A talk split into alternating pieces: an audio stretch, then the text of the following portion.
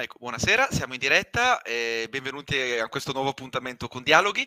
Questa sera abbiamo ospite il professor Pier Giorgio Di Freddi che credo che non necessiti di alcuna presentazione. Credo che sia abbastanza famoso, quindi non mi dilungherò a presentarlo, più che altro invece mi dilungherò, anzi ci dilungheremo a parlare dei modelli matematici. Una cosa che almeno per qualche persona che magari non è bene addentro può sembrare terrificante, cioè molti si ricorderanno la, magari la matematica a scuola, che è qualcosa che temono la gran, che la, la gran parte degli studenti teme, ma in realtà i modelli matematici sono qualcosa di estremamente affascinante e non soltanto tecnico, quello cosa che una persona potrebbe pensare, ma in realtà anche nell'arte, nelle arti umanistiche, eccetera, eccetera, ha un suo peso. Ed è questo l'argomento con cui cominciamo il nostro incontro di questa sera. Quindi grazie per Giorgio di aver accettato il nostro invito e benvenuto qua tra noi. Se puoi cominciare a parlarci di questi modelli matematici, affascinaci. Beh, quello sarà più difficile, poi, sicuramente posso parlare, poi affascinare naturalmente è una cosa anche, è una percezione psicologica naturalmente eh, e i modelli matematici in psicologia poi magari eh, riusciremo eh, ad accennarne. Dunque, anzitutto grazie per l'invito, poi è eh, bellissimo il fatto che, come dicevamo poco fa, eh, fuori, fuori, campo, fuori onda, eh, che tu sia a Basilea, che è una città eh, famosa per eh, le, le, sue glorie matematiche, la famiglia Bernullio, per lo meno qualcuno, perché poi quella era una famiglia molto numerosa no? e sterminata anche dal punto di vista della matematica. Dunque, parlare modelli matematici è una cosa un po' imbarazzante, soprattutto per un matematico, perché eh, uno potrebbe pensare, dice, di, dici, eh, facci sapere perlomeno eh, do, dove si possono applicare questi modelli matematici. E, e queste, messa in questi termini, ovviamente l'argomento potrebbe andare molto per le lunghe. No? Eh, sarebbe molto più breve, eh, forse cioè, di pochi minuti, dire dove non si applicano invece eh, i modelli matematici ormai. Uno potrebbe dire, eh, adesso non esageriamo, non allarghiamoci troppo, perché sappiamo che il mondo è diviso in due parti, cioè la, la, la scienza e l'umanesimo, le, le, famose cosiddette due culture, eh, e sicuramente io penso eh, la maggior parte del, eh, della gente, soprattutto persone un po' istruite, come mi immagino siano eh, quelle che seguono eh, il, eh, questo tuo, come si chiama, canale, canale, blog. Sì, questo canale, ecco, io sì. poi non, non, sono molto addentro invece all'etimologia no, di, di, queste parole, no? mi immagino che tutti che i modelli matematici si applicano nelle scienze, questo è ovvio, anche perché eh, de- una definizione di scienza, tra tutte quelle possibili, è semplicemente una disciplina che usa la matematica eh, per, eh, per, descrivere ciò che, ciò che, studia e ciò che trova. Eh, forse può essere più eh, sorprendente pensare che invece poi i, modelli matematici si possano applicare anche nell'altra parte, nell'altra cultura, cioè quella che viene comunemente chiamata eh, umanesimo, cioè musica, pittura, eh, eh, eh, etica per esempio, estetica, eh, tutte queste cose. Magari ci arriviamo in seguito, eh, volevo solo partire con eh, una precisazione, che la parola modelli dice chiaramente quello che poi in realtà queste cose sono. Cioè sono tentativi di descrivere qualcosa che esiste nella realtà, qualcosa di oggettivo, attraverso un linguaggio che è la matematica, eh, eh, che è dibattuto se questo linguaggio faccia parte del mondo stesso o se non sia semplicemente qualcosa che noi uomini sovraimponiamo a questo mondo. Nel primo caso, ovviamente, eh, eh, la cosa ci starebbe, non ci sarebbe bisogno di discutere. Qualcuno pensa, per esempio, che Dio sia un geometra, come diceva, per esempio, Platone, no? Dio ge- geometrizza sempre. Allora, in quel caso, certo che se Dio, tra virgolette, o la natura hanno usato la matematica per eh, costruire o creare il mondo, allora poi ci sta che la matematica venga usata.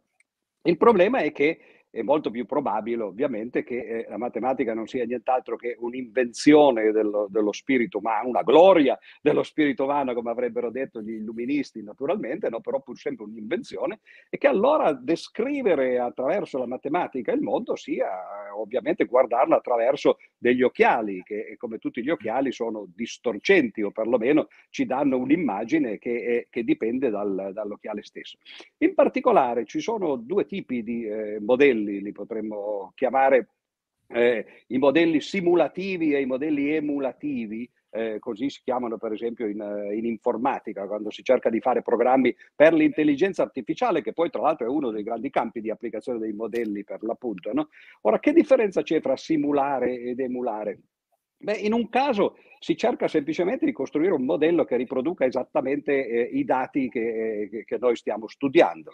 Cioè, indipendentemente da come questi dati vengono generati, eh, poi però il modello li riproduce, quindi noi possiamo usarli. Eh, cioè, eh, siamo al livello, per parlare in termini kantiani, dei fenomeni. No? E, e l'altro invece, l'emulazione, è, è qualcosa di molto più ambizioso eh, soprattutto per esempio nell'intelligenza artificiale, eh, cioè cercare di, eh, non soltanto di riprodurre ovviamente eh, quello che eh, stiamo studiando, quello che stiamo osservando, ma di farlo nello stesso modo in cui eh, questi, questi processi sono generati. Per non lasciare le cose in astratto, che poi può essere complicato capirle, prendiamo per esempio i programmi per giocare a scacchi che sono un tipo di modello, no? un modello eh, matematico che serve eh, anche informatico ovviamente, c'è molta informatica al giorno d'oggi eh, in molte delle cose che, che, dirò e anche in quelle che non dirò, cioè i modelli oggi eh, in parte sono resi possibili proprio per il fatto che i computer ci permettono di fare calcoli che eh, una volta fatti a mano sarebbero stati o molto complicati o addirittura impossibili e magari su questo poi dirò qualche cosa di, eh, di più. No? E allora dicevo, nel, nel, caso in cui si, si fanno dei dei programmi che cercano di giocare a scacchi, un modello simulativo sarebbe quello di fare un programma che, che, è in grado di fare le mosse e poi magari in grado appunto di, di, di, di vincere, di battere il campione mondiale, per esempio. No? E invece eh, un passo avanti sarebbe di fare dei programmi che giocano come giocano gli esseri umani e poi magari non, non, è nemmeno detto che vincano, ma la cosa sarebbe più interessante perché vorrebbe dire riuscire a entrare nella mente dello scacchista e estrarne, diciamo così, i processi mentali che lui usa o lei usa quando eh, si gioca a scacchi. Eh, questo per, per quasi tutta la storia del, delle applicazioni di programmi agli scacchi eh, è stato impossibile da fare. Perché, eh, prima di tutto perché è molto difficile per gli scacchisti, per gli scacchisti stessi capire come essi, essi giocano perché ovviamente c'è tutta una parte inconscia o subconscia del, del ragionamento, così come d'altra parte anche per i matematici che, che, che, fanno qualcosa di molto analogo poi al gioco degli scacchi e quindi spesso eh, gli scacchisti o i matematici fanno cose, fanno delle mosse o traggono delle deduzioni, ma se dovessero spiegare perché eh, hanno tratto quelle deduzioni sarebbero in difficoltà. E proprio perché loro sono in difficoltà, poi come si fa a, a scrivere un programma che, che fa esattamente quello che fa lo scacchista? Bisogna essere essere uno scacchista. Infatti c'è qualcuno che ci ha provato. Eh, bisogna essere programmatore da una parte, scacchista dall'altra. Meglio se un bravo scacchista, meglio ancora un campione del mondo, per esempio, come fu Botvinnik, che era un ingegnere e che in effetti, dopo essere diventato campione del mondo, si dedicò per lunghi anni tentativo di sviluppare modelli matematici del ragionamento, diciamo così, o del comportamento scacchistico andando poco lontano. Eh, forse era più facile vincere i, i campionati mondiali, cioè fare le cose che non poi descrivere quello che uno eh, era riuscito a fare. Quindi questa distinzione fra simulare e emulare è la stessa distinzione appunto che accennavo in termini kantiani tra il fenomeno e il numero, cioè il fenomeno è ciò che noi vediamo, ciò che noi percepiamo e che possiamo appunto simulare con, in, in qualche modo, in qualunque modo ci piaccia. Il numero è qualcosa che sta là, ci sono addirittura dei filosofi, come voi sapete, soprattutto vicini alla Svizzera, dall'altra parte delle montagne, però rispetto all'Italia, cioè gli idealisti tedeschi che sostengono che, che, che non c'è nessun, numero, no? cioè che tutto è fenomeno, gli idealisti no? per l'appunto, che non, che non, esistono le cose in sé, no? e quindi allora cercare di fare e, e di riprodurre le cose esattamente come sono è una cosa inutile, perché non ci sono le cose, ci sono soltanto per l'appunto le percezioni. Detto questo, no? una specie di introduzione pseudofilosofica, eh, forse è meglio che faccia degli esempi concreti. Uno l'ho fatto, tra l'altro, però, quello delle, eh degli scacchi, esatto. dimenticando esatto. di dire, o meglio, meglio eh, che, che eh, aggiunga qualche cosa, cioè che recentemente, a partire dal 2015, ci sono dei programmi, o meglio perlomeno degli aggeggi informatici, il famoso programma Alfa Zero eh, che, che, gioca a scacchi, che eh, sembrano giocare effettivamente come giocano gli, eh, gli scacchisti. Alfa Zero però è una cosa completamente diversa, è un tipo di programmazione, mentre prima c'erano le solite programmazioni classiche fatte attraverso linguaggi di programmazione con eh, eh, li, li, linguaggi di, di, tipo solito, dichiarativi per esempio, funzionali eccetera, lì si tratta di usare delle delle reti neurali, non a caso uh-huh. poi già la parola dice che se io uso delle reti neurali vado addirittura ad usare una struttura che in parte simula o emula quella del, esatto. del nostro eh, sistema nervoso e addirittura che, del nostro sistema cerebrale. No? Che ricorda anche, tra l'altro, quello che tu hai citato all'inizio, l'intelligenza artificiale che usiamo anche noi in medicina.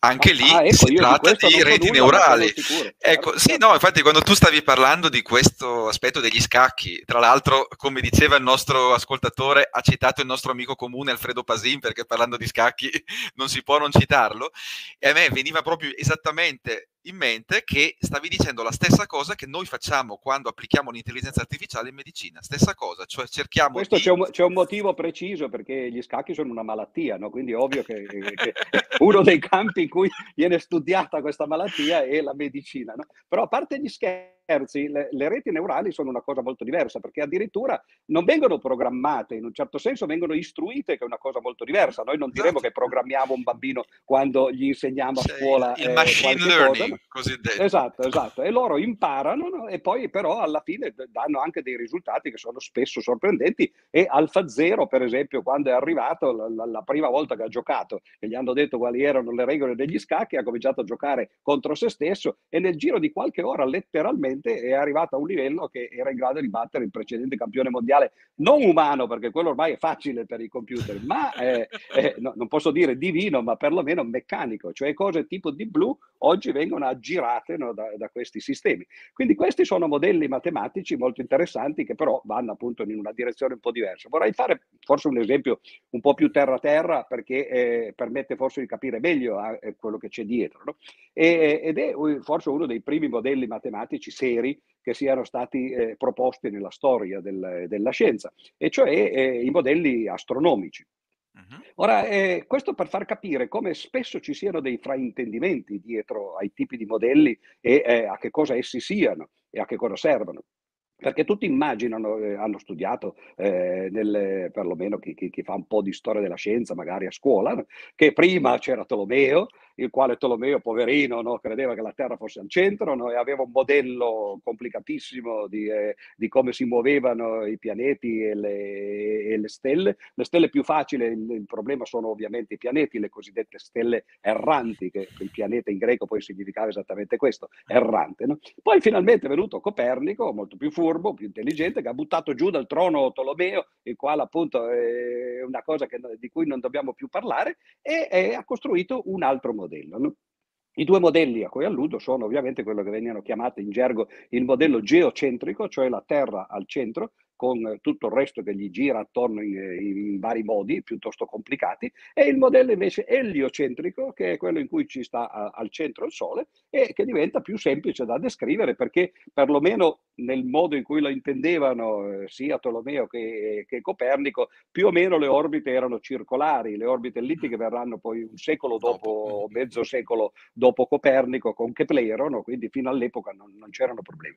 Ora, qual era il problema col modello di Tolomeo? Il problema era che poiché uno si poneva dal punto di vista della Terra, e beh, ovviamente doveva tener conto del fatto, col senno di poi noi diremmo, del fatto che i pianeti girano attorno al Sole, ma che anche la Terra gira attorno al Sole. Quindi bisogna combinare questi due modi cioè e, e, e, metterli insieme no? e, e, ovviamente il modello si complica. Cioè, in altre parole, Tolomeo aveva fatto subito due passi in avanti in quello che si sarebbe dovuto fare un passo per volta. Se la scienza fosse stata sviluppata in maniera razionale, prima avrebbe trovato il modello eliocentrico con il, cent- con il Sole al centro e i pianeti che gli girano attorno in maniera più o meno circolare, e poi avrebbe detto sì, ma a noi cosa ce ne importa di cosa succede dal punto di vista del Sole? Noi che siamo sulla Terra vogliamo calcolare le orbite dei pianeti come le vediamo noi, e allora dobbiamo aggiungere a questo modello il fatto che pure la Terra gira attorno al Sole, li mettiamo insieme uno sull'altro e otteniamo quello che si chiama appunto il modello eh, tolemaico. Ora, questo è, significa, prima di tutto, che sono due modelli diversi, no? che descrivono la stessa realtà, ma da punti di osservazione diversi. E quindi pensare che Tolomeo avesse sbagliato e che Copernico abbia fatto il passo successivo correggendolo è, è un grave errore no? di, eh, di, interpretazione di questi modelli. I due modelli sono perfettamente equivalenti, non nei dettagli, ma questa è un'altra questione, voglio dire, nel, nell'idea generale, talmente equivalenti che Copernico lo dice chiaramente nel suo libro che il modello eh, eliocentrico c'era già in Tolomeo, che aveva detto che si potevano scambiare quelli che lui chiamava eh, i deferenti e gli epicicli, cioè i cerchi grandi e i cerchi più piccoli, eh, che si facevano per descrivere come mai c'erano due, due cerchi. Uno era l'orbita effettivamente dei pianeti attorno al Sole e l'altro cerchio aggiuntivo era la correzione dell'orbita della Terra eh, attorno al Sole. No? E eh, Tolomeo lo sapeva e, e, lui diceva va bene, però cosa me ne importa a me di cosa succede rispetto al Sole? Quando io volessi usare il modello copernicano per descrivere le orbite dei pianeti, devo tornare a quello tolemaico, cioè rifare il passo che è, cioè in altre parole la semplificazione di Copernico va bene per una scienza teorica, ma quando poi si arriva alla scienza pratica si ritorna indietro. Addirittura, e questo può essere interessante da, da, da sapere, l'idea che ci fossero cerchi su cerchi su cerchi, perché se uno voleva fare le cose sempre più eh, precise doveva aggiungere delle, dei, dei, dei, termini, diciamo così, alla descrizione, veniva considerata una, una macchia di questo modello. Oggi si è capito che in realtà più termini ci sono, meglio è. Come mai? Perché ogni volta che c'è un cerchio, come si fa a descrivere eh, il punto che gira attorno a questo cerchio? Eh, basta aver fatto le superiori no, per sapere che... Eh, magari non il classico. Magari non il classico, ma quello è una, una, brutta scelta se uno poi vuole parlare di queste cose, no? però eh, le coordinate di un punto che gira su un cerchio che si può supporre abbia raggio unitario non sono nient'altro che il seno e il coseno dell'angolo che, eh, che, che, questo punto fa rispetto al centro. E allora aggiungere eh, cerchi su cerchi vuol dire aggiungere termini eh, di seni e coseni in somme, no? che si chiamano in matematica serie, no? E che si chiamano semplicemente oggi, a partire dall'Ottocento, serie di Fourier. Cioè, in altre parole, questa, questa parola magica, serie e dall'altra parte trasformate di Fourier, che sono due degli strumenti fondamentali per il matematico, non sono altro che quello che faceva Tolomeo, eh, lo faceva in maniera geometrica lui, usando i cerchi, noi lo facciamo in maniera analitica usando le coordinate dei punti che girano su questi cerchi. Eh, Newton, che stava a metà tra questi due eh, approcci, quello antico di Tolomeo e quello moderno dell'analisi, eh, nei suoi principi a matematica ha ancora usato la geometria, mascherando l'analisi che lui stesso aveva poi inventato in buona parte insieme a Leibniz. No? Quindi questo per dire, ecco qua, che i modelli alla fine eh, eh, possono essere corretti entrambi, anche se da un punto di vista eh, di interpretazione poi o metafisico e naturalmente le cose cambiano, no? perché un conto è dire la Terra al centro di tutto, un conto è dire il Sole al centro di tutto, si sbaglia in tutti e due casi, naturalmente no, perché le cose sono un po' più complesse così. Ma mentre ci sono, la cosa interessante, e, così scivolo in altri modelli per non parlare sempre soltanto di eh, astronomia, mentre ci sono, visto che ho citato questa parola magica di serie di Fourier, per quale motivo Fourier ha introdotto queste serie? Lui voleva studiare cose completamente diverse. L'interesse di Fourier e, e, e, i suoi studi sono stati sul calore, gli interessava sapere come per esempio si diffonde il calore, se voi avete una barra di metallo, ad esempio di, di, di qualche materiale, la scaldate da una parte, com'è che il calore ad un certo punto si, si, si, si diffonde su, tutto, eh, su, tutta la barra e, e, e, come si può descrivere questo processo matematicamente? Beh, le serie di Fourier naturalmente sono state eh, inventate in parte anche per quel motivo e c'è una famosa equazione che, che, che non vi darò, no? eh, è, meno che, meno che mai vi dimostro però. No? Per eh, fortuna, esatto, anche che, perché faremo una figuraccia. Fare tutti, tu me compreso naturalmente, anche perché poi devo fare un piccolo, un piccolo, eh, una piccola parentesi. Cioè un conto è parlare di modelli in astratto, ma ogni volta che si parla di un modello diverso in un campo diverso, beh, lì naturalmente cioè, si, si, richiede un, un, un esper, expertise, come si dice, no? un tipo di conoscenza scientifica completamente eh, isolato da quelle degli altri. No? Quindi ci sono gli specialisti di ciascuno di questi modelli perché bisogna ovviamente conoscere i dettagli. Ma quello che mi, mi, mi, piaceva dire, perché questo poi fa capire come la scienza funziona, abbiamo già visto appunto che due modelli possono essere esattamente lo stesso modello, ma visti semplicemente da punti di vista diversi, no? quindi l'interpretazione è fondamentale. Nel caso di Fourier, l'equazione per, il, per la diffusione del calore era un'equazione che lui ha sviluppato per, eh, per quel particolare eh, obiettivo. No? La cosa interessante è che eh, un secolo e mezzo, quasi, quasi, due secoli dopo, un secolo e mezzo dopo, alla fine del Novecento, Fourier era nella prima metà dell'Ottocento, eh, ci furono degli economisti, ora uno dice cosa c'entra l'economia con, con, il calore, beh quello è una hot topic, come esatto. si dire, no? Quindi non ma non è quello, non è metaforica la cosa. Ci furono due signori che si chiamavano Black and Scholes, eh, che scoprirono eh, una famosa formula che eh, è poi stata usata negli ultimi decenni per calcolare eh, i valori dei derivati eh, nei mercati azionari no? e eh, così via. No? Derivati che sono, come voi in Svizzera poi tra l'altro sapete no? meglio di meno, questi strumenti finanziari che servono, no? si compra oggi il, la capacità per esempio di, di, di, di vendere o di, o di, comprare, di acquistare domani e così via. I derivati hanno, hanno, una brutta fama adesso perché si è capito che con quelli si possono fare dei giochi di prestigio economici, ma che non sono le cose che eh, eh, interessano a me in questo momento. Questa famosa formula di Black and Scholes, eh, che è diventata d'oro, per, nel senso che poi è stata applicata a partire da Scholz eh, stesso no? e, e, e, poi da moltissimi economisti no? sui, sui, mercati per fare guai da una parte ma anche grossi guadagni dall'altra, si è scoperto solo in seguito che esattamente non simile, ma è esattamente la formula di Fourier per la diffusione del calore. Solo che in quel caso eh, l'interpretazione era completamente diversa, non era il calore che si diffondeva in un mezzo eh, che, che, aveva una certa eh, resistenza, diciamo così, eh, o permissività eh, di eh, termodinamica, bensì erano i prezzi che si diffondevano in questo modello, diciamo così, astratto di, di, di, di economia. Allora uno capisce, questo soltanto in seguito si è scoperto. Scholz, tra l'altro, era un matematico e non un fisico, è per questo che non subito eh, gli, è venuta in mente la cosa, gli poi è stata fatta notare.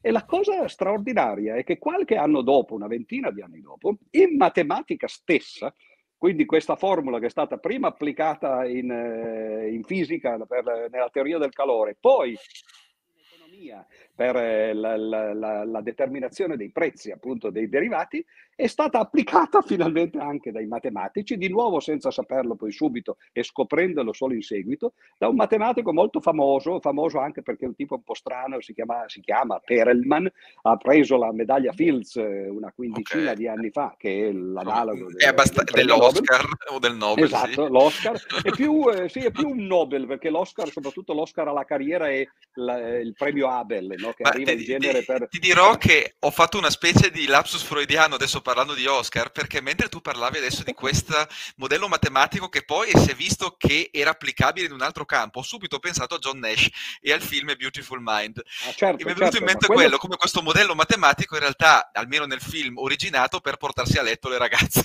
ecco che ah, poi certo. in realtà è stato applicato in altro modo.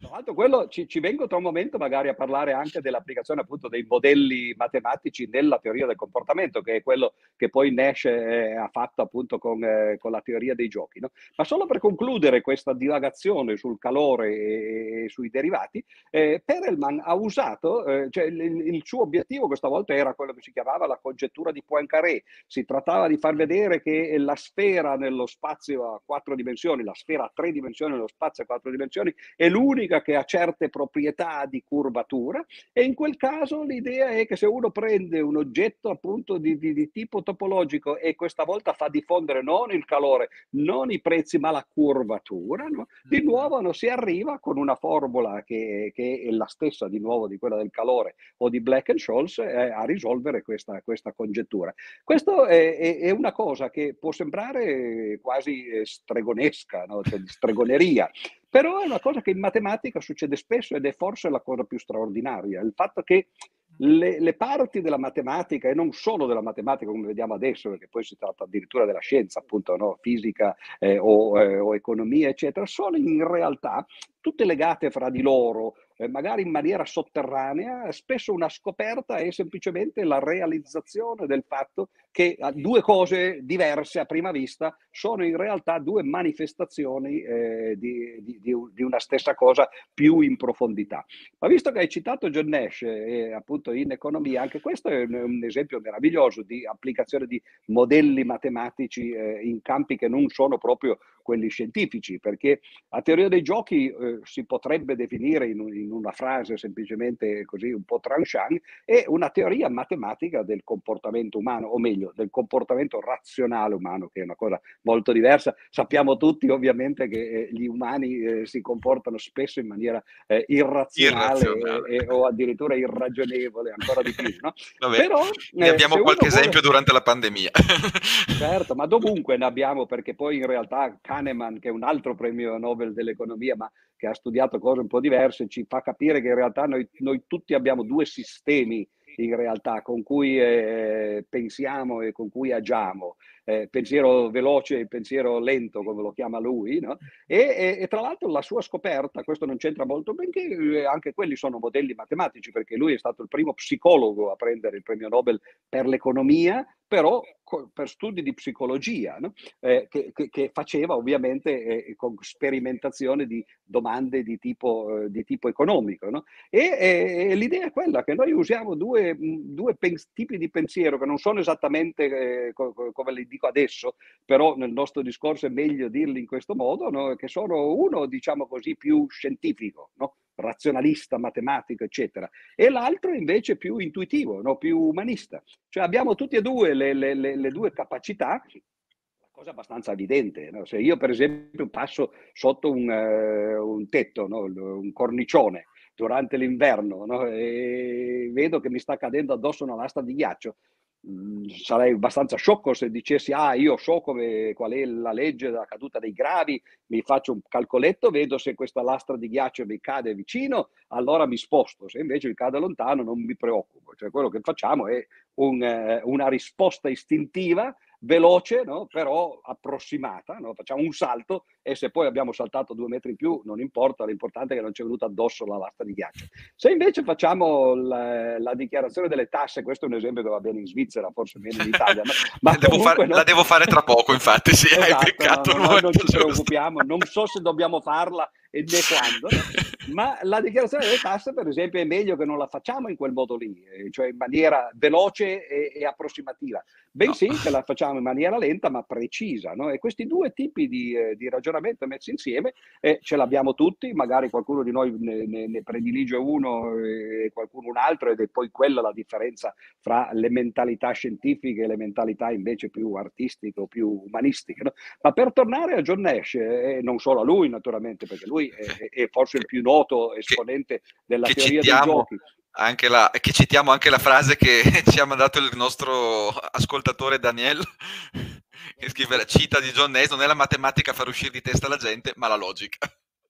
Grazie, questo è vero. Poi tra l'altro la disse proprio, proprio una volta a me, anche a me, poi l'ha detto spesso eh, in giro, ma eravamo al Festival di Matematica, credo il primo festival del 2007, e, e io gli feci questa, questa, intervista pubblica in cui c'erano tra l'altro 3.500 persone, una cosa straordinaria, no? e, e, e, avendo di fronte uno che era stato per, per vari anni eh, in manicomio e, curato no? per, per, malattie mentali, gli ho chiesto, ho detto, ma non è che l'essere matematico in realtà poi porta no, in quella direzione. Lui serissimo, non è che facesse battute, non so nemmeno se fosse poi eh, in quel momento conscio del fatto che appunto stava dicendo a un logico quello che appunto ha detto, dice, non è la matematica, è la logica che...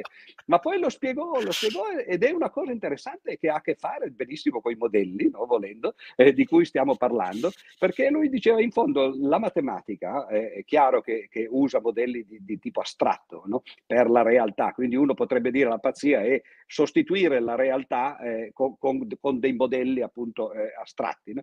Però questi modelli sono, sono ispirati e sono basati su qualcosa di concreto in particolare appunto nella fisica abbiamo visto prima, no? se io faccio un modello matematico che proprio sta eh, lì per descrivere moto de, il moto dei pianeti, sto, sto, ancorandomi alla realtà. E la fisica, e la chimica, e la, la, biologia, le scienze, diciamo così, naturali, sono tutte perfettamente ancorate alla realtà.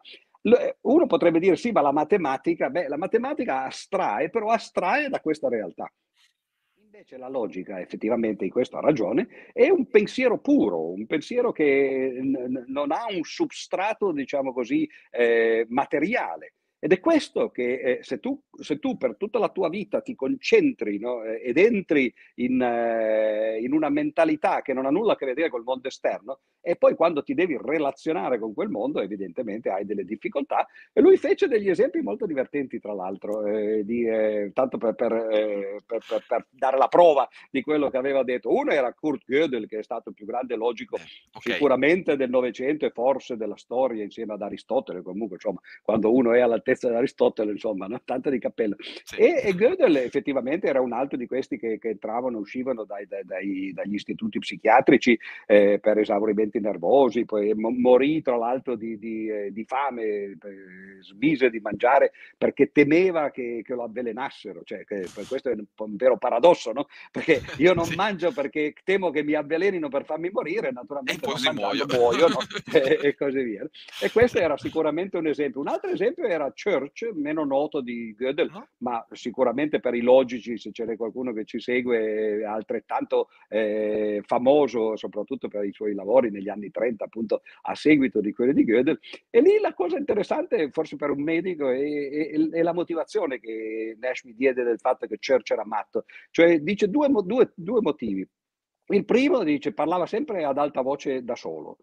E certo questo in effetti è un brutto segno, diciamo così, sì, perlomeno proprio... no? perché tutti abbiamo il nostro discorso interiore, però siamo abituati a tenercelo dentro, quando uno comincia a parlare fuori no? può, può, avere qualche problema. E la seconda motivazione che non ho mai capito potrebbe essere semplicemente un, eh, eh un eh, segno di, di, di, un senso of humor di tipo peculiare, dice ogni volta che si andava a fare il tè nel, nella sala del tè no? alle 5 del pomeriggio si mangiava tutti i biscotti. Però questo a me non sembrava, anche perché io poi sono un po' così forse, ho anch'io questo tipo di pazzia, che mi piace mangiare i dolci, eccetera. No? E quindi non mi sembrava un segno di pazzia, no? ma a parte questo, no? ma per tornare velocemente alla teoria dei giochi, il, il tentativo di descrivere l'etica, che è uno dei campi che l'umanesimo avrebbe... Eh, scommesso eh, insieme all'estetica che sarebbe sempre rimasto nel suo ambito e non si sarebbe mai potuto matematizzare e invece eh, ormai nell'ultimo secolo, a partire dagli anni 20 del Novecento, eh, l'etica è stata formalizzata ed è diventata una teoria matematica. Al punto che eh, oggi eh, siamo, siamo, in momenti, eh, non ho guardato le, le, le, notizie pochi minuti fa, quindi non so se è già scoppiata la guerra fra la Russia eh, e l'Ucraina. Di no, speriamo di eh, no. Però, però, per esempio, ormai eh, i, i, presidenti de, delle, delle, superpotenze, sicuramente il, il presidente degli Stati Uniti, hanno dei team di esperti di teoria dei giochi i quali eh, eh, analizzano le, le, situazioni di conflitto in cui ci sono contendenti, la teoria dei giochi nella versione più semplice è a, a due, giochi a due, uno con un avversario, no? un giocatore con un avversario. E naturalmente tutto, tutto, ha a che fare con le ipotesi che stanno dietro a questi modelli. La prima teoria dei giochi eh, era un tentativo di descrivere il comportamento di giocatori razionali. Oltre che onniscienti, cioè a informazione perfetta, come si diceva. Cioè io so benissimo quello che vuoi tu, so quello che tu puoi fare, tu sai quello che voglio io e quello che posso fare io e allora adesso tutti e due ci mettiamo in, in, insieme e cerchiamo di capire cosa tu farai e tu penserai che io faccio questo e ti rispondo in questo modo. E questo tentativo eh, ovviamente è molto interessante dal punto di vista matematico, ma è poco applicabile dal punto di vista pratico, pratico. perché poi eh, eh no, i, i giocatori per perfettamente razionali e onniscienti ce ne non sono esistono. Però poi la, la, teoria ovviamente, come sempre succede, eh, e, e, e, qui se posso fare una piccola parentesi, questo è importante, so, come, stavo per dire come sempre succede, succede in matematica, io direi più in generale nella scienza, l'idea della scienza è esattamente al contrario di quello che si fa di solito nell'umanesimo, tipo la filosofia. No? quando uno parla con un filosofo si accorge che il suo approccio è esattamente il contrario di quello che è, che è l'approccio di, di, di uno scienziato. Cioè lo scienziato non ha paura di dire io semplifico al massimo il problema, tanto per poter avere almeno l'attacco, eh, l'aggancio per poter incominciare a fare una teoria. E una volta che, per esempio, la critica che si faceva, visto che abbiamo parlato di Tolomeo e di, e di Copernico, si faceva agli scienziati, soprattutto a Newton più che altro, che aveva dei mezzi molto più forti dei, dei loro, era di dire, ma sì, voi volete descrivere il moto dei, dei, dei corpi celesti e poi però eh, le, descrivete il moto di palline che girano attorno ad altre palline, no? cioè non è quello il mondo. E, certo, lo sapeva anche Newton che non è quello il mondo, però quello è il primo passo. Uno toglie tutto quello che può essere rumore eh, nella descrizione de, di, di, di, di, un evento o o di una situazione, si concentra sull'essenziale trova una teoria che ovviamente è, è, agli inizi è semplicemente caricaturale della descrizione della realtà, ma poi piano piano con l'aggiunte una sull'altra degli epicicli in questo caso, esatto. eh, no, eh, o, o, o, nel caso della teoria dei giochi di complicazioni sempre, eh, o meglio di restrizioni sempre più deboli, no? Eh, e quindi di ipotesi sempre più generali, si riesce effettivamente a costruire una teoria che, eh, che, che poi nella pratica viene applicata o meglio, che potrebbe venire applicata. Io poi ho conosciuto tanti di questi teori- teorici dei giochi, eh, sono venuti sempre per esempio a quel festival, è venuto Aumann, eh, è venuto Schelling, eccetera, tutti i premi Nobel in quel campo, tutti eh, matematici che hanno preso il premio Nobel per l'economia nella teoria dei giochi, no? il che fa capire che poiché glielo danno in economia, che poi queste cose hanno applicazione ovviamente anche in altri campi, perché poi gioco è una parola ludica per l'appunto che può sembrare denigratoria eh, o sminuente, mentre invece però poi significa che eh, i, i, comportamenti in cui ci sono persone che sono di fronte, ciascuna delle quali c- cerca di seguire i propri interessi sapendo che l'altro eh, fa, farà lo stesso, eh, si trovano sul mercato no? e così via. Quindi questo è il motivo per cui c'è questa enorme eh, applicazione. No? Ma chiusa questa parentesi, eh, vedo che tra l'altro il tempo passa, ma lo sapevo anche senza eh sì, guardare, ma, naturalmente. Scusa, no? io, Però... io non me la sento proprio di interrompermi perché quando ti ho detto prima ci stai affascinando, stai perfettamente centrando no, quello che era detto, Diciamo veramente quello che tu hai detto, cioè tu hai detto addirittura, dice, possiamo sforare di due o tre minuti, questo per un italiano fa quasi ridere, no? però capisco che dal punto di vista del, del modello svizzero no? sia una cosa no, così. Però volevo magari eh, appunto fare un paio di esempi in, in campi leggermente diversi da quelli che certo. eh, abbiamo trattato finora, perché in fondo poi anche l'economia ormai è diventata parte della scienza, soprattutto eh, perché c'è una buona metà dell'economia che eh, una metà è, è filosofica, diciamo così, ma l'altra metà, anche dei premi Nobel tra l'altro, vengono un po' distribuiti tra questi due grandi eh, filoni, ma l'altra metà è, una, è, è, è duramente matematica. No? Così. Però ci sono appunto altri campi in cui eh, queste cose si possono eh, applicare nello stesso modo. Prima parlavo per esempio delle serie di Fourier. Uno può dire di nuovo, Ale, però poiché le serie di Fourier sono un po' il centro di gravitazione della matematica moderna degli ultimi due secoli, eh, un altro tipo di applicazione, per esempio so che tu sei un musicista, no? eh, eh, in realtà è proprio la, la musica.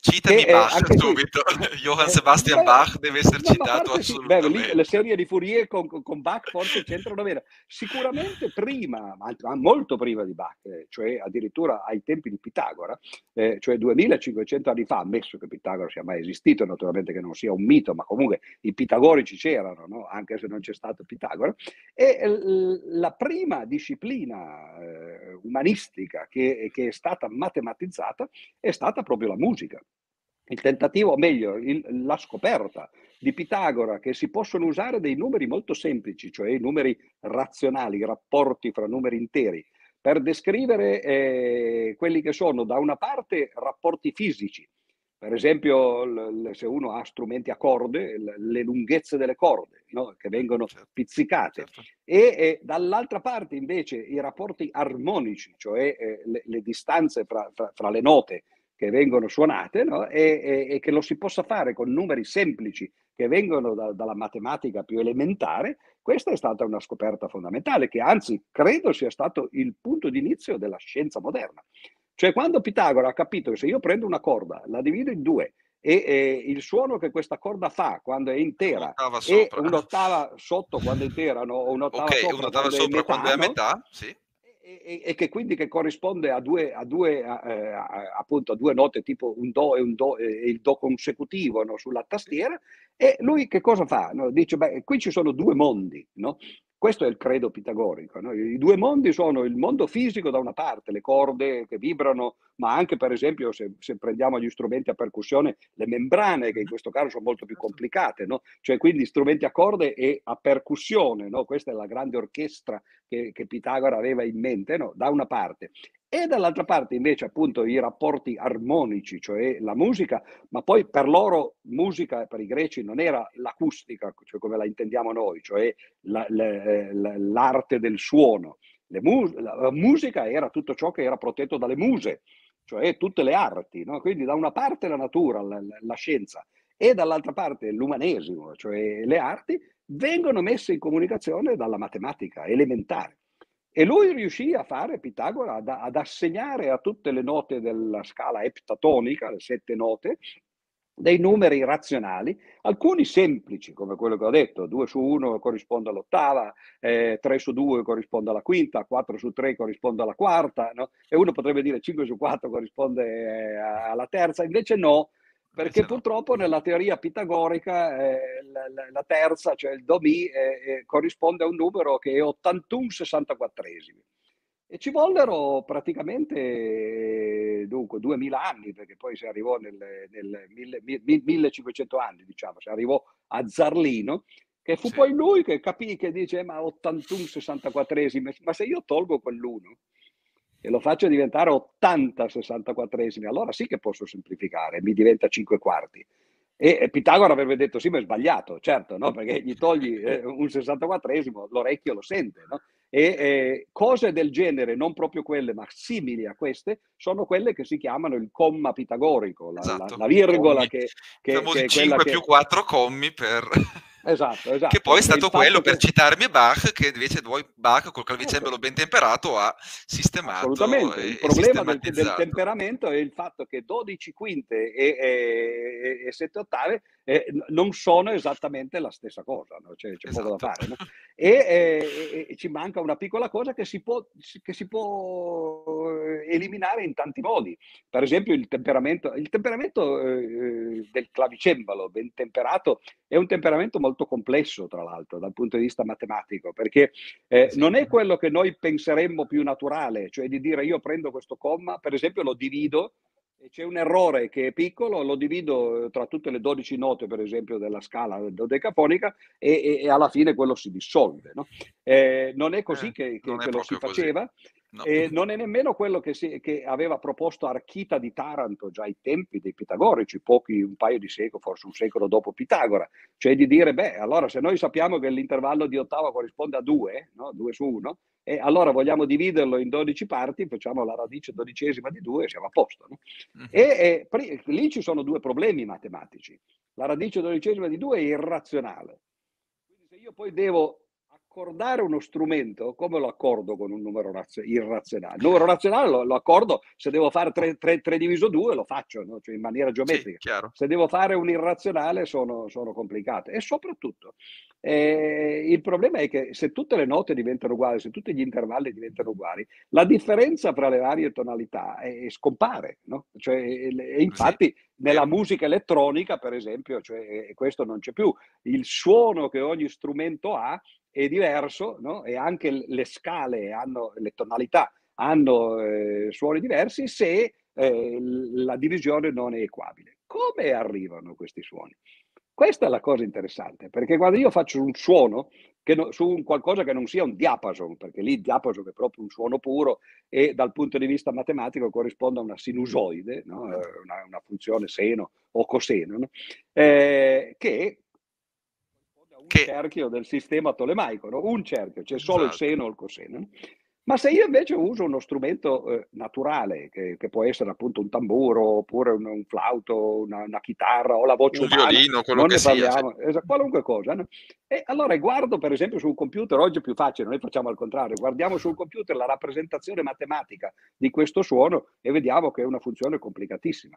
E quello che Fourier ha scoperto, no? con le sue serie di Fourier, certo quella funzione è complicatissima, ma queste serie sono così potenti che sommando seni e coseni 1, 2, 3, 4, 100 volte, no? alla fine qualunque funzione, per quanto complessa sia, si riesce a, eh, a, a scrivere mediante una serie di Fourier che ha infiniti termini, ovviamente quello, la vita non è così eh, lunga no? da permetterci infiniti termini, però eh, i campionamenti che vengono fatti, ad esempio, eh, quando si fanno i CD, no? Eh, oggi con, o, o, la musica eh, registrata in maniera digitale, fanno quello. Come si registra la musica digitale? Qual è il modello che ci sta dietro?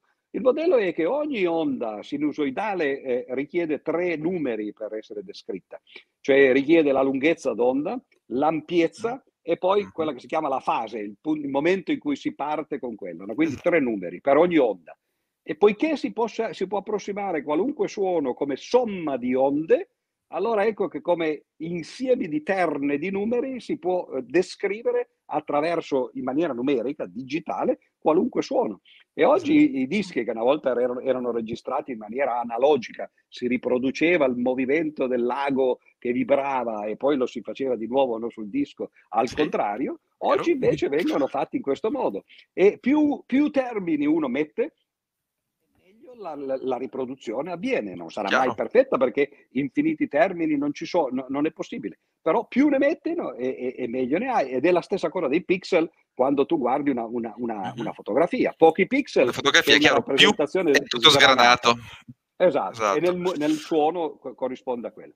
Quindi questo è il modello appunto matematico che, è, che, che, che, le, serie di Fourier hanno permesso di dare no? Eh, alla musica e ho citato brevemente gli strumenti elettronici. Oggi gli strumenti elettronici hanno semplicemente dei chip, ciascuno dei quali produce una di queste onde sinusoidali. È come se fosse un'orchestra di diapason, mm-hmm. cosa che tra l'altro nell'Ottocento Helmholtz aveva proprio fisicamente realizzato. Lui l'aveva già capita questa roba e diceva qualunque suono si può riprodurre con insiemi di diapason. Non c'è più bisogno dei violini, delle, dei, dei, delle gran casse, no, bastano i diapason e poi bisogna su- però suonarli tutti insieme. No? in, un certo modo, in un certo, in un certo modo. No? Quindi è, è l'ultima cosa che, che, che, posso ancora dire no, su modelli matematici eh, dell'umanesimo è quella che riguarda voi ovviamente.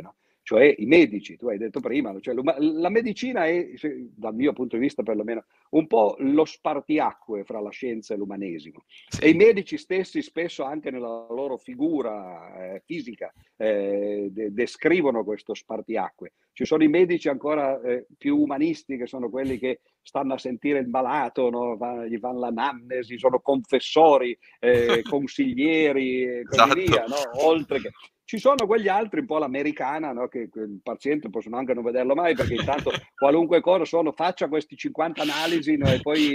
tipo il dottor House, uguale. al sistema esperto no? che, che, cosa dobbiamo fare. E, e la medicina per l'appunto sta un po' lì in mezzo. E i modelli matematici oggi in medicina sono, a parte che sono stati fatti già da, da, da, da, un secolo e più, perché per esempio le parti del corpo umano eh, spesso sono parti che hanno a che fare con, per, con la fisica, per esempio il, il, eh, il, movimento, diciamo così, il flusso sanguigno no? eh, nelle arterie e nelle vene Beh, quello è semplicemente un problema di idrodinamica, no? cioè, ci sono non a caso le leggi di Bernoulli, no? che è proprio esatto. eh, uno dei Bernoulli, no? Così, e, e, e, quello è, è fisica no? praticamente. Però eh, oggi si, si, si, riesce, per esempio ci sono stati dei sistemi esperti, uno dei primi sistemi esperti dell'informatica moderna negli anni 60 è stato una cosa che si chiamava MySyn, eh, che fu un sistema per le, le, i problemi al fegato. E, e, che cosa sono questi sistemi esperti? Sono un tentativo di, eh, di modellizzare una parte molto circoscritta di sapere medico questa volta lo si fa, eh, più che in maniera matematica, lo si fa molto con interviews, cioè uno va dagli esperti, chiede agli esperti di, di tirar fuori, in qualche modo si spremono come se fossero degli agrumi, no? cercando di tirarne fuori il succo, poi si fa un programma di questo genere e è un programma che è ovviamente interattivo, che permette eh, al medico di dire c'è un paziente che ha queste, eh, questi sintomi, no? e, e, che cosa devo fare? No? E il programma in teoria dovrebbe rispondere primo qual è la malattia, secondo no? qual è eh, la, la, la, la, prognosi no? e che cosa bisogna fare esatto. dal punto di vista medico. No? Quindi queste co- il, uno dei primi realizzati. Un altro dei primi realizzati, e qui si, si, si va nella, nella medicina di un altro genere in un certo senso, no? la psicologia, la psicanalisi, eccetera, è stato quello che si chiama Elisa, non so se l'avete mai sentito, che è preso dal Elisa, no? sarebbe il, in italiano, che è preso dalla protagonista del Pigmalione di Bernard Shaw. Perché eh, l'idea di Bernard Shaw era che eh, in fondo che cos'è una marchesa? No? Che cos'è una principessa? Non, non mica, cioè, loro dicono che è una che ha un sangue blu. No, perché se li sveni, no? vedi che il sangue è esattamente il sangue dello stesso colore di quello, il sangue non è blu, mi dispiace per te, no? E che cos'è che fa di una marchesa o di una principessa una marchesa o una principessa? È il fatto che si sanno comportare secondo i loro ruoli. Allora l'idea di, di Bernard Shaw era di dire, ma io allora me la faccio la mia marchesa, no? prendo in questo Pigmalione, no? e Pigmalione ovviamente era quello che aveva fatto la statua di, di Galatea, no? eh, nello stesso modo riuscire a fare una statua che poi eh, alla fine eh, diventa praticamente indistinguibile da un essere umano. E lui eh, prende una fiammiferaia che parla il dialetto cockney di, eh, di Londra e, e, e, la istruisce, il protagonista del, del, del romanzo, la istruisce e alla fine gli e, poi c'è, c'è, il test finale, che è il test di Turing della situazione, la si manda in, un, eh, in una festa, diciamo, a, a corte e, e, lei passa, passa, il test. Nessuno si accorge che era una fiammiferaia a cui è stato eh, insegnato, insegnato il mestiere. Il, il, programma ELISA era una cosa interessantissima perché era un tentativo di fare una, un, un programma informatico che simulasse uno psicanalista. Ora, naturalmente, come sapete voi meglio di me, la, la, psicanalisi è divisa in tanti rami, ci sono molte scuole diverse, ma il, quello che fece questo programma, che si chiamava Weizenbaum, un informatico degli anni 60, eh, che poi fu, fu, traumatizzato dai risultati del suo programma, un programma di poche righe, lui prese la, la psicanalisi rogersiana, no? che consiste nel fare quello che noi in, in genere eh, associamo agli psicanalisti, cioè cosa fa lo psicanalista? Perché si mette dietro al lettino? Mattino e non di fianco. Perché è certo che se si mette di fianco eh, si vede che non sta attento no? e, e, che sta, e che sta sfogliando la, la, settimana enigmistica, che di dietro non si vede. Però, però sta, sente col, col, così, no? col terzo, terzo orecchio terzo orecchio. Appunto, quando, quando, quando il, il, il, paziente o la paziente smettono di parlare, lui eh, prende l'ultima parola che è stata detta, non so, per esempio, eh sì, e poi sempre così con mia madre, no? Allora dice, dimmi di tua madre, no? E l'idea è quella, no? Cioè, cioè, e questo ricomincia a parlare per dieci minuti nulla va. Quando si riferma, no? Dice, fammi cosa dire. Allora, un programma di questo genere è facilissimo da fare, no? Cioè, infatti il programma di, di Weizenbaum era poche righe, che consistevano nel lasciare sfogare quello che parlava la tastiera finché voleva. Nell'ultima frase, quando questo si fermava, prendeva i sostantivi, no? oppure i verbi, no? che, che e poi gli diceva qualcosa tipo dimmi qualche cosa a proposito di quello. La cosa ebbe talmente successo che, e lui si accorse appunto di questo fatto, quando un giorno entrò nell'ufficio di un suo collega all'università in California, dove stava, e quello gli disse scusa, eh, sto parlando con Eliza, cioè come a dire, cioè, tu entri mentre il tuo psicanalista ti sta, ti sta psicanalizzando e dice abbi pazienza.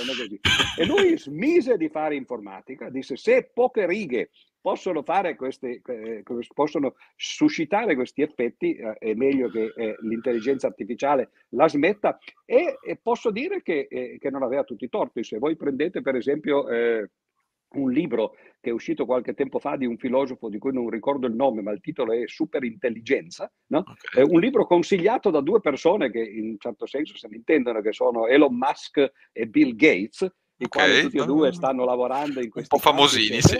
Esatto, no? e loro sostengono che la gente pensa che i grandi problemi dell'umanità siano, da una parte, quelli forse un po' che hanno eh, un po' più di anni sulle spalle, l'energia nucleare, le bombe atomiche, queste cose qua, la guerra atomica, eccetera, la capacità di distruzione, diciamo, eh, militare che eh, l'uomo ha.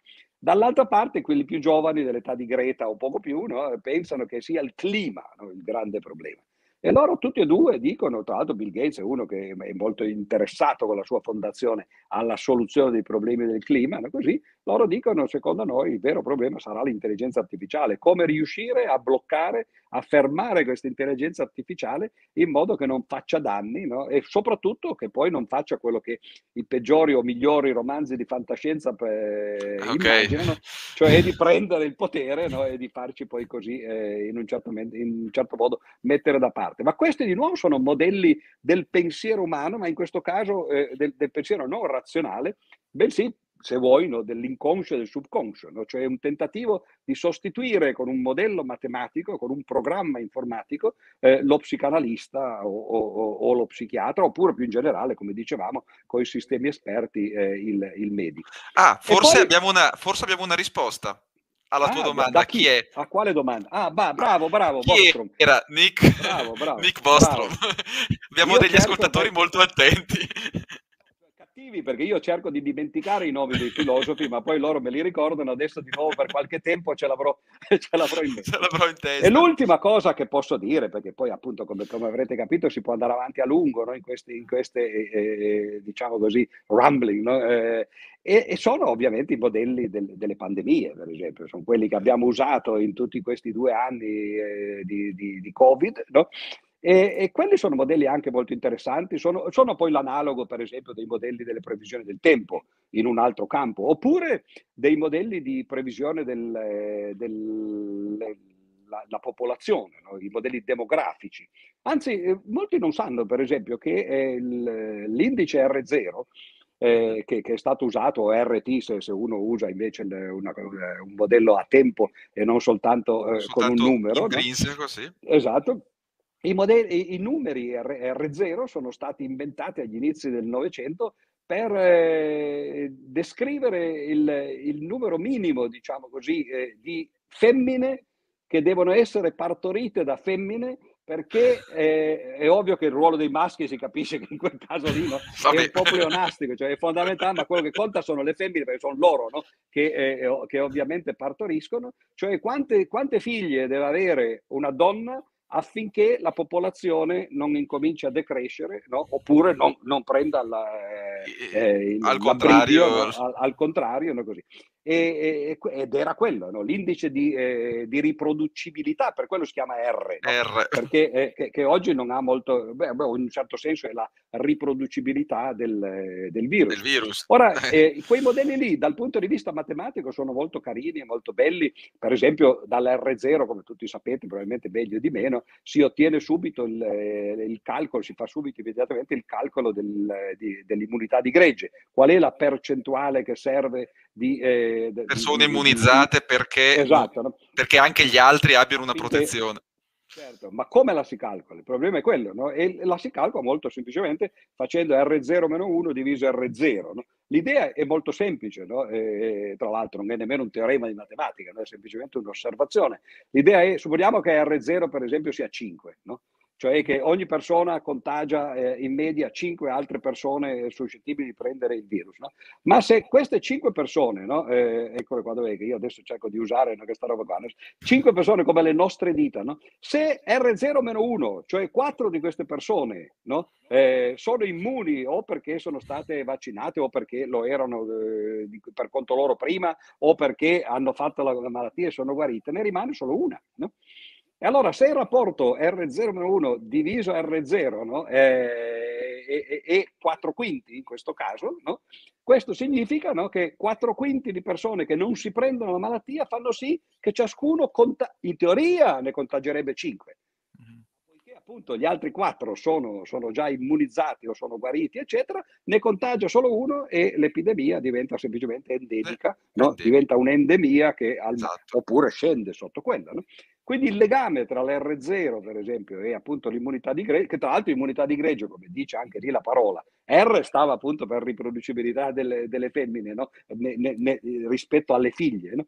e immunità di greggio dice la parola chiaramente che quello lo si usava con gli, con gli allevamenti, no? Era, erano le epidemie di malattie infettive negli animali che servivano all'epoca.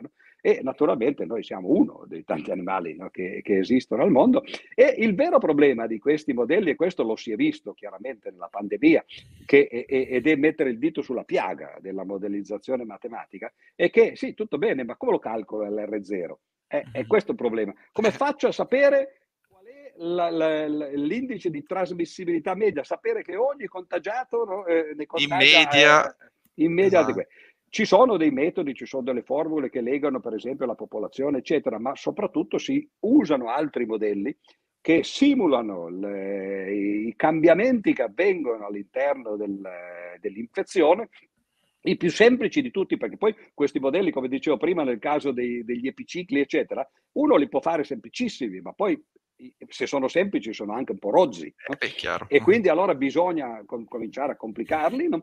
E, e il, più, il, modello più semplice è quello che si chiamava, ma questo è già eh, de- de- degli anni 20 dello scorso secolo, quindi un centinaio d'anni, no? si chiama SRI perché ha tre mm-hmm. variabili, eh, sono i suscettibili, i rimossi e gli infetti. Suscettibili sono quelli che potrebbero prendere la malattia.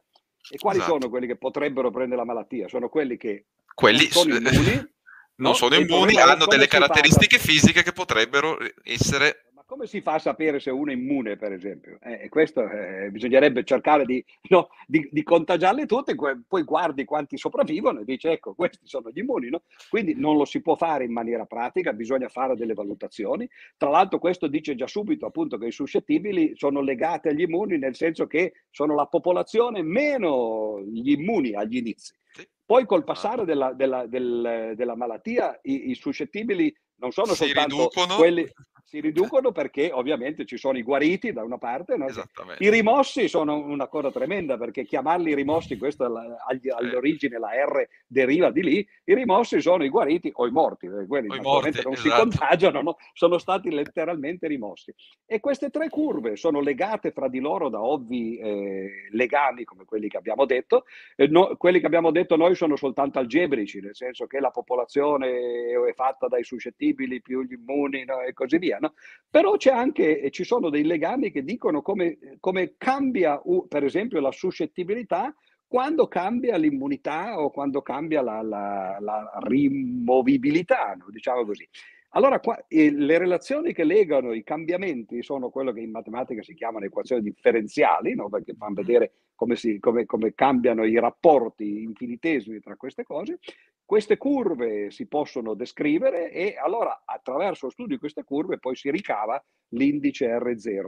Però come ho detto quello è un modello banale quasi, cioè, eh, sì. oggi si usano modelli con molte più variabili eh, e più si aggiungono variabili più le cose diventano complicate e il problema, e con questo chiudo veramente perché anche voi dovrete, dovrete fare cena, il problema è che a volte queste cose non sono calcolabili. Per esempio, in uno dei casi più semplici, più semplice di questo qui che sto dicendo, e quindi già questa la dice lunga, che è l'equazione di Lorentz, eh, le, che, che, che, è quella che regola il, diciamo così, i cambiamenti climatici, no? in un certo senso.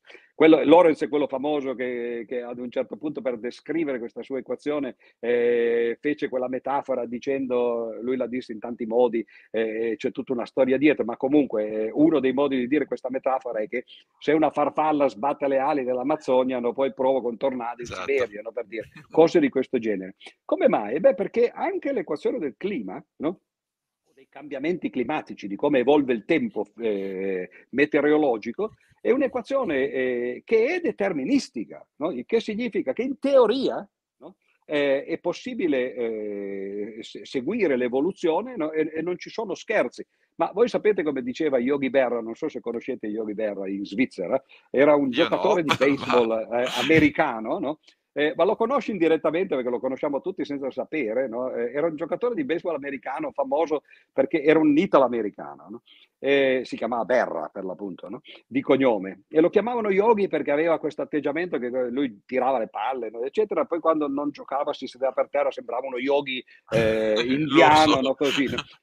No, ed, il cartone animato è derivato, è derivato da lui. Ecco. Perché Berra eh, in inglese sembra molto come bear, no? cioè l'orso. Ah, no? Vero, sì. Allora l'orso yogi è lui E lui era famoso non solo come giocatore, ma perché diceva delle cose straordinarie. No? Era uno come Mike Bongiorno, che non si sapeva bene se era un po' scemo o se era uno molto arguto, no? che diceva queste frasi, uno dice ma stai scherzando o sei serio? Per esempio una famosa che disse, eh, andò una volta, si dice, a mangiare la pizza, sai che in America ti portano queste robe che chiamano pizza, sì, no? Sì, sì, e ti dicono, eh, allora il cameriere gli disse gliela taglia in sei? E lui disse no, stasera ho poca fame, me la tagli in quattro. No? Perché... Ora, quello che di solito sono le barzellette sulle bionde, che, senza offendere esatto. le bionde, ma le barzellette più, sono dei Ma cliché. la più bella che lui disse, e questo è il motivo per cui ho citato questa roba, la più bella che disse è, è, è a proposito della teoria, della teoria, della pratica, per quello parlavo dell'equazione di Lorenz, che in teoria è deterministica, no? e, e la frase di Berra è che la teoria e la pratica, in teoria sono, eh, dunque in teoria sono uguali, ma in pratica sono diverse. No? E, e, in questo caso no, il fatto che l'equazione di Lorentz sia deterministica, che in teoria permetta di seguire l'evoluzione del tempo, e in pratica non lo è perché è deterministica ma caotica. Caotica vuol dire eh, caos deterministico, che poi è, stato, è diventato famoso una cinquantina di anni fa, no? perché è stato uno dei mantra di quel, di quel periodo matematico. Eh, significa semplicemente che certo il procedimento è deterministico, ma quando io calcolo eh, quello che succede in base a una certa situazione iniziale, un piccolo cambiamento, piccolissimo cambiamento nella situazione iniziale può portare a dei grandi cambiamenti nella situazione finale.